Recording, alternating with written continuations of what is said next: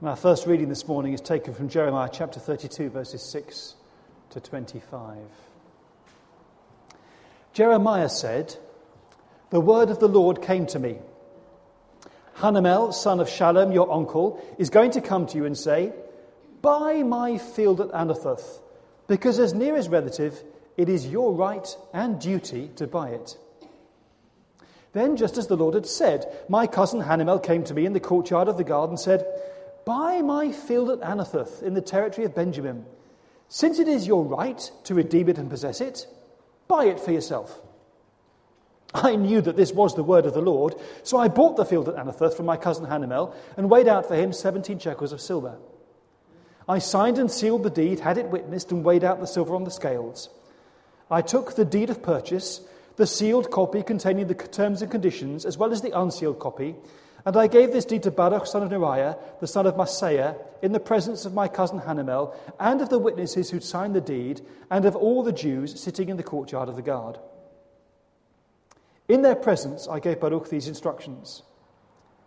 This is what the Lord Almighty, the God of Israel, says Take these documents, both the sealed and unsealed copies of the deed of purchase, and put them in a clay jar so that they will last a long time. For this is what the Lord Almighty, the God of Israel, says Houses, fields, and vineyards will again be bought in this land. After I'd given the deed of purchase to Baruch son of Neriah, I prayed to the Lord, Oh, sovereign Lord, you've made the heavens and the earth by your great power and outstretched arm. Nothing is too hard for you. You show love to thousands, but bring the punishment for our fathers' sins into the laps of their children after them. O great and powerful God, whose name is the Lord Almighty, great are your purposes and mighty are your deeds. Your eyes are open to all the ways of men. You reward everyone according to his conduct and as his deeds deserve. You performed miraculous signs and wonders in Egypt and have continued them to this day, both in Israel and among all mankind, and have gained the renown that is still yours. You brought your people Israel out of Egypt with signs and wonders by a mighty hand and an outstretched arm and with great terror. You gave them this land you'd sworn to give to their forefathers, a land flowing with milk and honey. They came in and took possession of it, but they did not obey you or follow your law. They did not do what you commanded them to do. So you brought all this disaster upon them. See how the siege ramps are built up to take the city. Because of the sword and famine and plague, the city will be handed over to the Babylonians who are attacking it. What you said has happened as you now see. And though the city will be handed over to the Babylonians, you, O sovereign Lord, say to me, Buy the field with silver and have the transaction witnessed.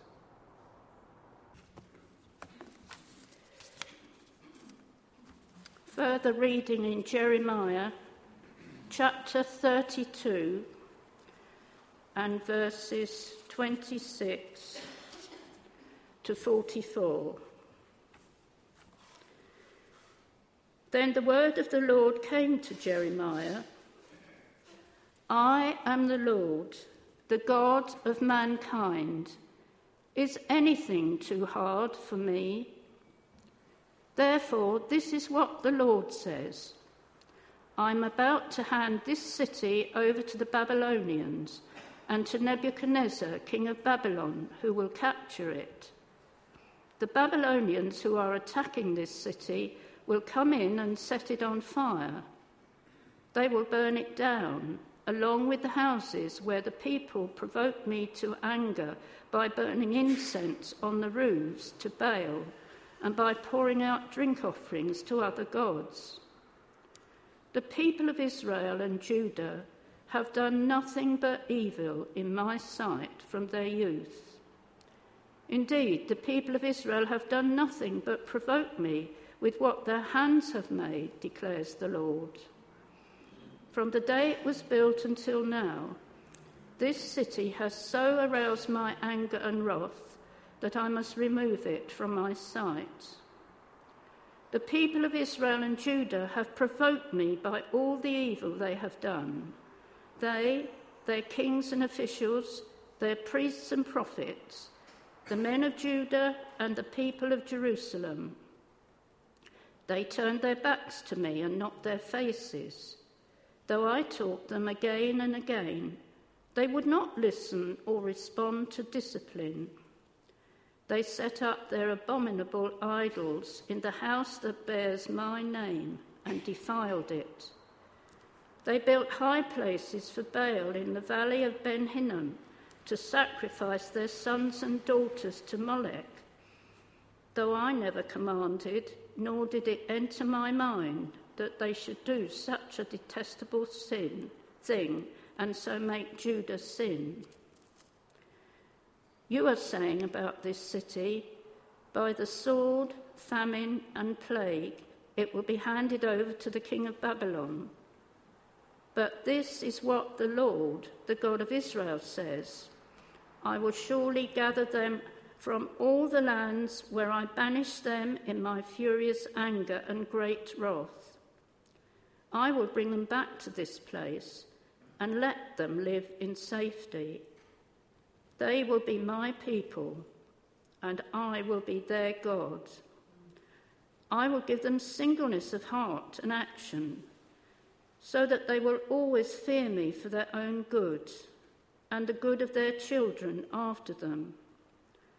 I will make an everlasting covenant with them.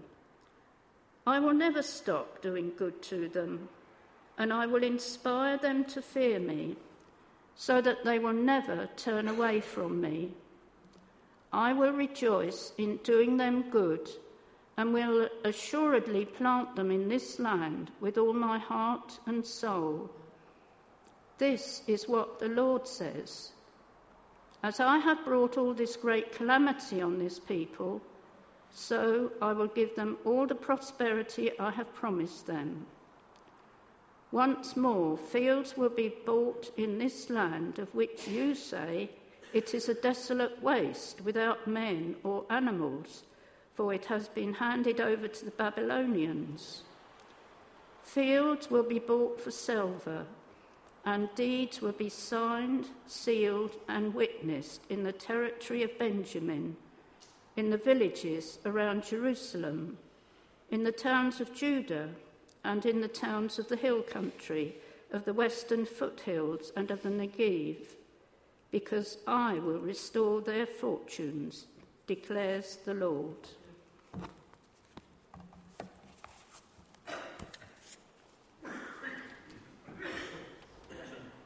Thanks, Carol. I am yours and you are mine. Words of assurance, but it has to be said that Jeremiah found belonging to God and living his life for God really tough. It was an experience that drove him actually to the depths of despair. He was probably quite a young man when he heard God calling him, assuring him that God knew him inside out, even before he was taking shape in his mother's womb. And that before he was even born, God had set him apart to be a prophet to the nations. Jeremiah's response was to ask, Why me? I don't know how to say anything. I'm only a child. And God's response amounts to quite a harsh, unsympathetic answer, really. You'll do what you're told. You'll go where I send you, and whatever I tell you to say, you're going to say it. But don't be afraid of anyone, because I will be with you to rescue you from them. Then the Lord touched Jeremiah's mouth and said, I've put my words in your mouth. What a privilege. What a responsibility. What a burden because nobody wanted to hear what he had to say. All he got in response to proclaiming the word of the Lord was ridicule, mocking, insults, and reproach. There are times when he said, I've had enough, that's it, I'm not going to say another word. But then the word of the Lord was like a fire in his heart, consuming all his bones, and try as he might, he could not keep it in. But it was an experience that drove Jeremiah to the depths of depression. There were times when he cursed the day he was born. Why did I ever come out of the womb to see trouble and sorrow and end my days in shame? He asks. And he doesn't get an answer. He feels betrayed. When he started out, God's words were his joy and his heart's delight. But as time went by, all that changed. When other people were out partying, Jeremiah sat at home alone, full of pain and bitterness. Why is my pain unending? Why is my wound incurable? Why can't it be healed? He accused God of letting him down, of being like a deceitful brook, like a spring of water that fails. He ends up totally disillusioned. The promise given to him when he's first called is reiterated the Lord will be with him to rescue him and save him, so he must not give in. The Lord will make him a fortified wall of bronze, so that if, even if people fight against him, they will never overcome him. So Jeremiah did stand firm, but it was costly and painful and difficult. And he really wonders what on earth is going on. Here he is calling the people to repentance and no one is responding. Has he just been sent on a fool's errand? Has God set him up to fail? He wants to know. Sure, God, you're always righteous, but I just don't see it. Where is your justice? Why does the way of the wicked prosper? Why do all those faithless people live at ease? How come they have such an easy time of it? Actually, isn't that just because you've planted them in a place where they will take root and prosper and bear fruit? Actually, isn't all this down to you? Look at what's going on. The land lies parched. The grass in every field has withered away. The birds and the animals have perished, and all because the inhabitants of the land are wickedly sinning with impunity. And there were times when Jeremiah had just had enough. Drag them off like sheep to be butchered, then he says. Set them apart for the day of slaughter. Hardly the most loving or forgiving of prayers. Yet Jeremiah tells it like it is. His book serves as a reminder to us that prayer is not about following liturgical correct formulations so that we have the right words to say at the right time in just the right way. There are times when prayer is just sheer naked honesty with God an outpouring of grief and anger and confusion in the face of all the injustice and suffering and evil in the world. Yet at other times, Jeremiah's anger turns to grief and sorrow at the plight of his people. When he sees them suffering, his anger is replaced by pity and sorrow at the tragedies unfolding before his eyes. He sees servants going to the well to draw water, but finding that the wells are dry, coming back with empty jars, their heads covered in dismay and despair. The ground is cracked by drought. The farmers are distraught. Wild animals abandon their newborn offspring because there is no food. Thirsty animals pant for water on the barren hillsides, searching in vain for green pasture land. Do something, Jeremiah implores God. Our sins testify against us, and our backsliding is great. But you, you are the hope of Israel. You are our Savior in times of distress. So why are you treating us like strangers? This is your homeland. Why do you treat us as if you're just passing through on your way to somewhere else? Why are you behaving like a man who's been taken by surprise?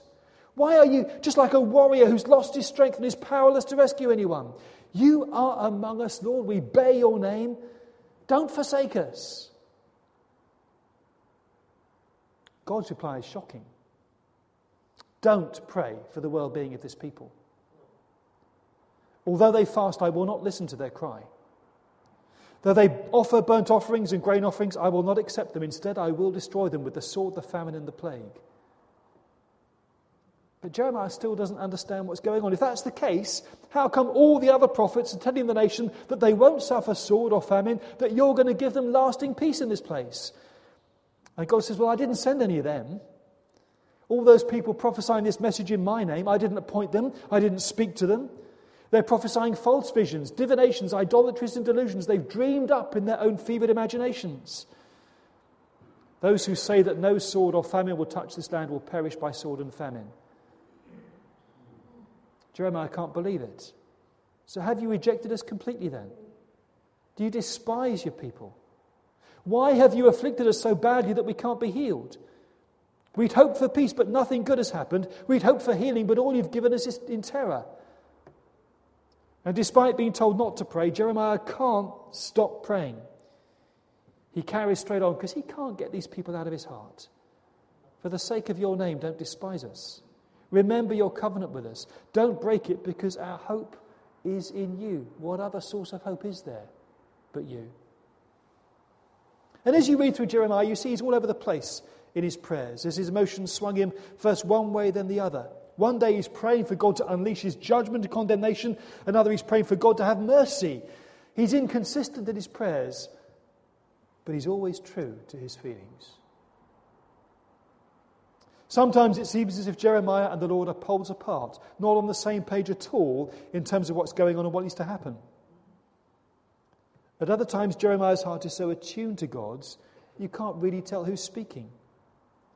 Is it Jeremiah or the Lord who cries out, Is there no balm in Gilead?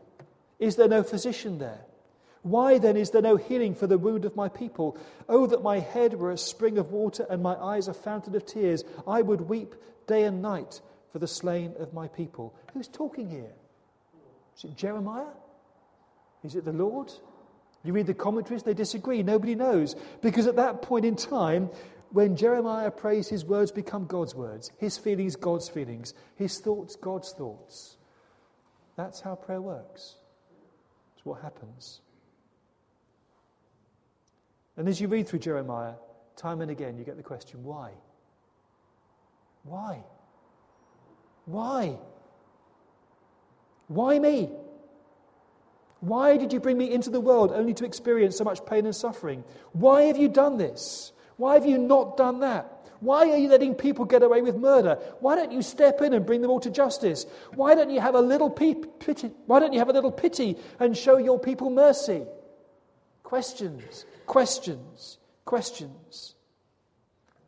And sometimes prayer is like that questioning God, challenging God, probing God, trying to figure out what on earth is going on. And sometimes Jeremiah gets a reassuring answer, sometimes he gets an awful answer, sometimes there's just silence. But as you read through Jeremiah, you see that prayer is very clearly a dialogue between him and the Lord. It's not just Jeremiah speaking, it's God speaking back to him. And you have to wonder actually what lies behind all those passages where it says, This is what the Lord says. Was Jeremiah kind of recording this on his dictaphone? Was it downloaded in his mind? Did he hear, as it were, an audible voice? Was it just a strong impression about something? Did words pop into his head as he spoke them or as he wrote them down? Sometimes God communicates by way of a picture. Apart from the dictaphone suggestion, all those have a degree of plausibility because there is no one single way in which God communicates with his people. But remember this God does communicate with us. Prayer is not just running through a shopping list of requests before we switch out the light and go to sleep at night. It is a dialogue with God, it is an encounter with God. And whether you're thinking or speaking, writing, visualizing, drawing a picture, sitting in silent contemplation, if you invite God to be part of that process, don't be surprised if He chips in from time to time. Because prayer is about, as much about what He wants to say to us as it is about what we have to say to Him. Which brings me to that prayer in Jeremiah 32, which was read to us earlier. A prayer with an unspoken why in it. Jerusalem, surrounded by armies, under siege, all is lost, and bizarrely, Jeremiah is told to go and buy a field. Why? What on earth is the point of doing that? The whole land has been overrun by the Babylonian army, and all this is God's doing. Jeremiah rehearses the story of the nation, how God brought them out of Egypt into the promised land, gave it to their forefathers. But the people did not obey God or follow his law or do what he commanded, and therefore the Lord had brought this disaster upon them. And Jeremiah has to acknowledge, Lord, you, you've acted within your rights here. You've been consistent with, what, with your character. You are a God who rewards and punishes everyone in accordance with their conduct and with what their deeds deserve. So you've been righteous in this respect. And so the city in the grip of sword and famine and plague is about to be handed over to the Babylonians. And yet, Lord, you tell me to buy this field with silver and have the transaction witnessed. What is the point of that? Why? And the answer comes back yes, Jeremiah. This city will be set on fire. I will remove it from my sight. But from wherever I've banished my people, I will gather them up and bring them home and let them live in safety again. They will be my people. I will be their God. I will give them singleness of heart and of action so that they will always fear me, and I will make an everlasting covenant with them, and I will never stop doing good to them. Because judgment is not God's last and final word. Poor Jeremiah. All those years, there he was, forecasting doom and gloom, judgment and destruction, and no one wanted to listen. And now, when the predicted disaster is happening and the Babylonian army is on the doorstep, then he's given a message of hope and restoration. He always found himself swimming against the tide of popular opinion. But then that's what it's like when you live for God.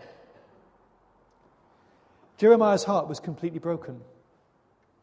And we see here all too clearly just how costly following God can be sometimes. Yet the words of hope, the words of an everlasting covenant, the words of forgiveness and restoration that God gave to Jeremiah in the face of judgment and destruction, those words contain promises that have resonated down the centuries. Promises that hold true for us today because they're promises that were sealed with the blood of Jesus. God has promised He will put His law in your heart and write it on your mind. God has promised that He will be your God and you will be His people. God has promised that you will all know Him from the least of you to the greatest. God has promised that He will forgive your wickedness and remember your sins no more. All promises given to Jeremiah, guaranteed by Jesus, available to us today if we put our lives in God's hands. Out of the crucible of Jeremiah's suffering came life changing, life giving words of salvation. And they were given at a time of darkness and despair. And they needed to be given at that time in that context because only that way can we be sure that they will hold good for us as well when we find ourselves at rock bottom. We are the beneficiaries in that respect of Jeremiah's suffering wherever you find yourself today, God is with you. God's words and God's promises are available to you. How will you respond?